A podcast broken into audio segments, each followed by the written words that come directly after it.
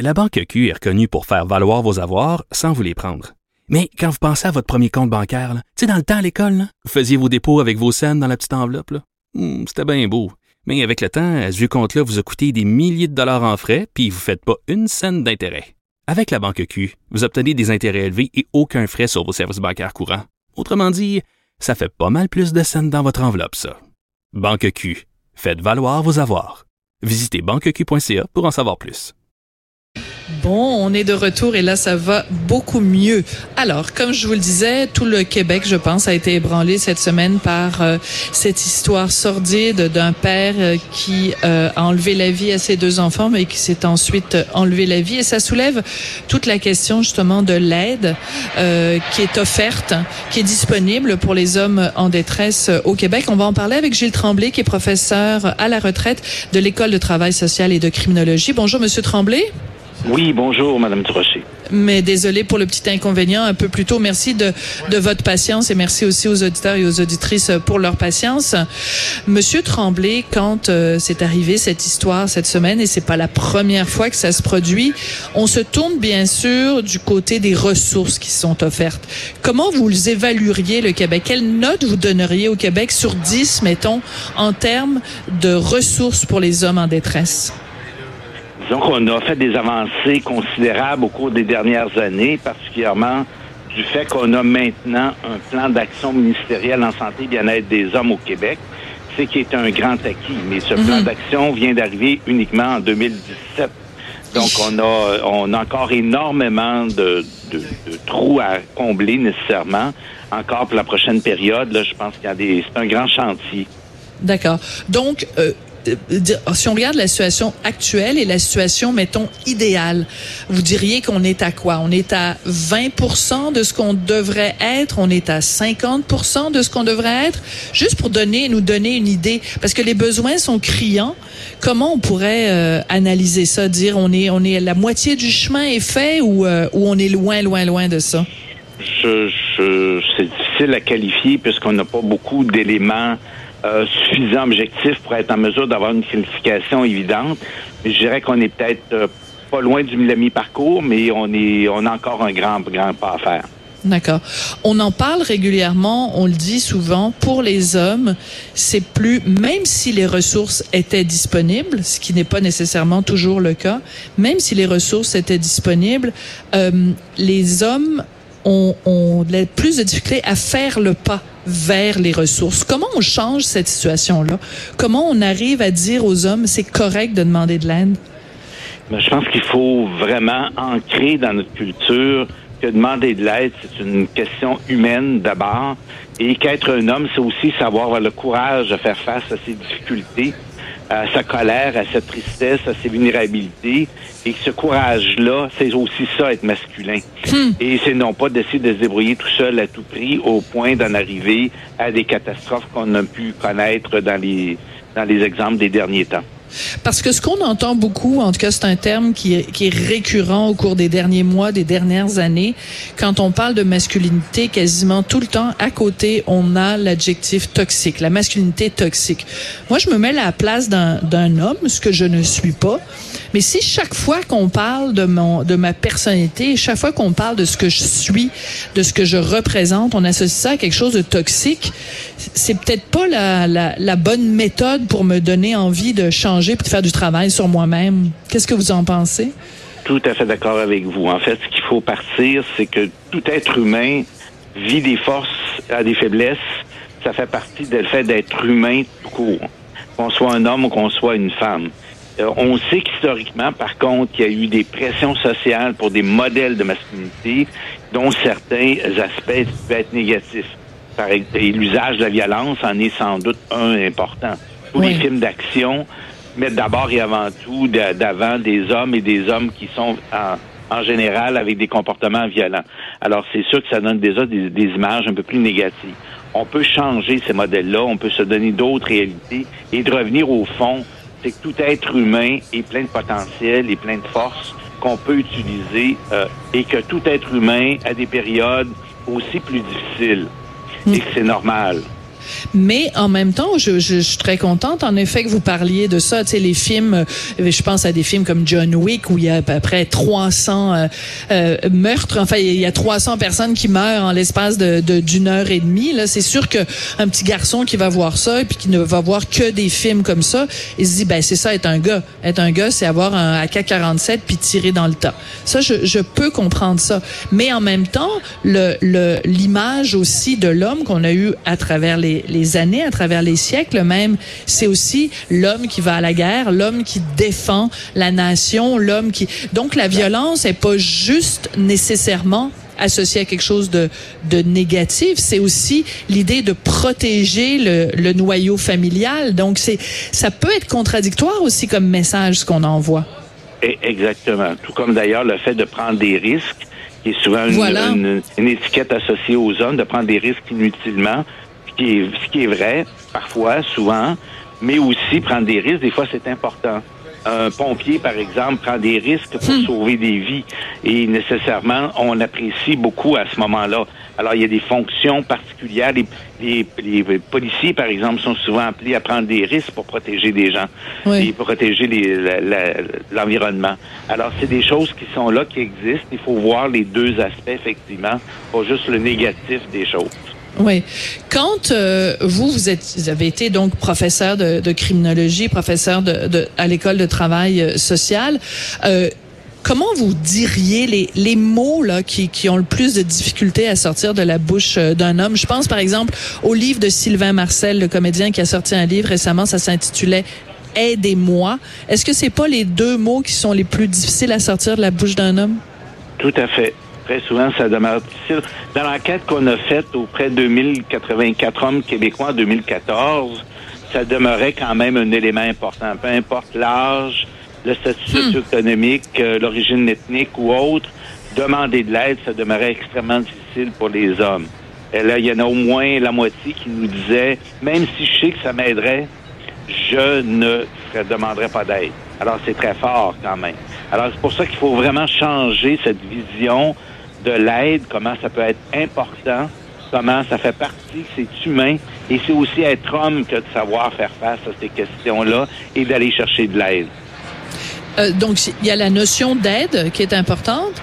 Et il y a la colère. Moi, ce que j'entends beaucoup euh, dans le dans les courriels que je reçois d'hommes qui disent ben on n'est pas écouté dans la société québécoise, on n'est pas valorisé, on n'est pas on n'est pas entendu je sens énormément de colère. Et je pense, par exemple, à différents sites sur Internet où les hommes qui ne se sentent pas entendus vont exprimer euh, ce qu'ils ont, ce qu'ils vivent, ben ça sort tout croche. Mais c'est cette colère-là qui arrive pas à s'exprimer. Comment on fait pour que cette colère-là s'exprime mieux ou qu'elle s'articule avec des mots et pas avec des, gestes violents? Je pense qu'il faut prendre le temps d'écouter faut prendre le temps aussi de voir qu'est-ce qui se cache derrière et d'aider ces gars-là à voir dans le fond qu'il y a d'autres façons de faire, d'autres façons d'agir.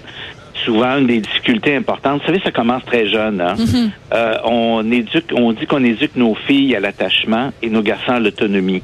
Ah, c'est bon ça. Alors, on est, si une petite fille pleure, un enfant pleure, on va prendre la petite fille, on va la cajoler jusqu'à temps qu'elle arrête de pleurer. Le petit garçon, on va rapidement béquer bobo, bonjour, retourne jouer. Alors, ça a un effet important. Alors, on favorise beaucoup le lien, la relation, les, les attitudes de partage chez les filles, ce qui est excellent. Et chez les gars, au contraire, c'est l'inverse. Ce qui amène aussi des difficultés à se regarder soi-même dans les relations avec les autres. Il y a mhm. tout un travail de reconstruction parfois qu'il faut faire pour vraiment favoriser ces liens-là. C'est dans le lien qu'on apprend avec aux autres qu'on apprend aussi à grandir.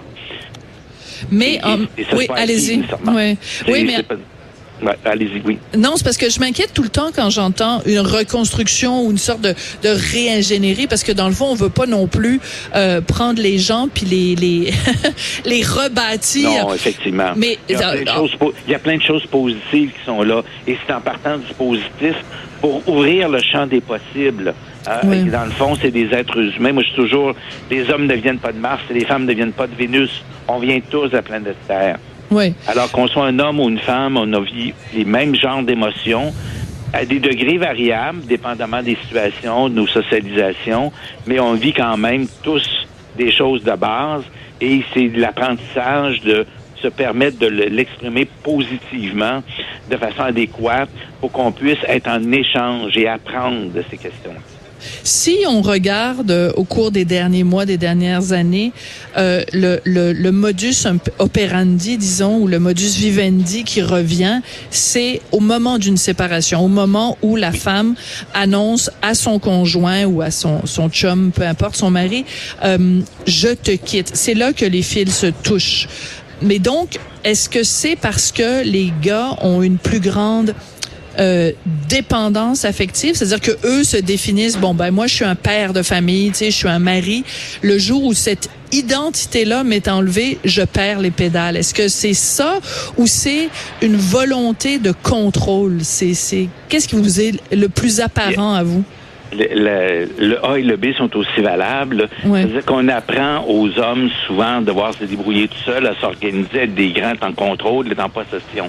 Alors, c'est sûr qu'au moment, quand on arrive une période de séparation, les pertes sont nombreuses. Hein. Non, la personne, d'abord, déjà, on sait que la personne qui quitte qui prend la décision de quitter, a commencé à faire son deuil déjà quelques mhm. temps avant.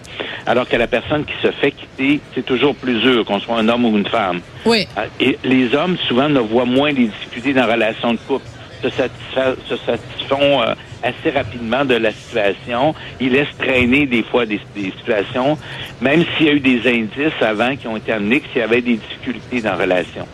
Alors, quand euh, nécessairement, s'ils n'ont pas vu venir le coup, ça leur tombe d'en face rapidement.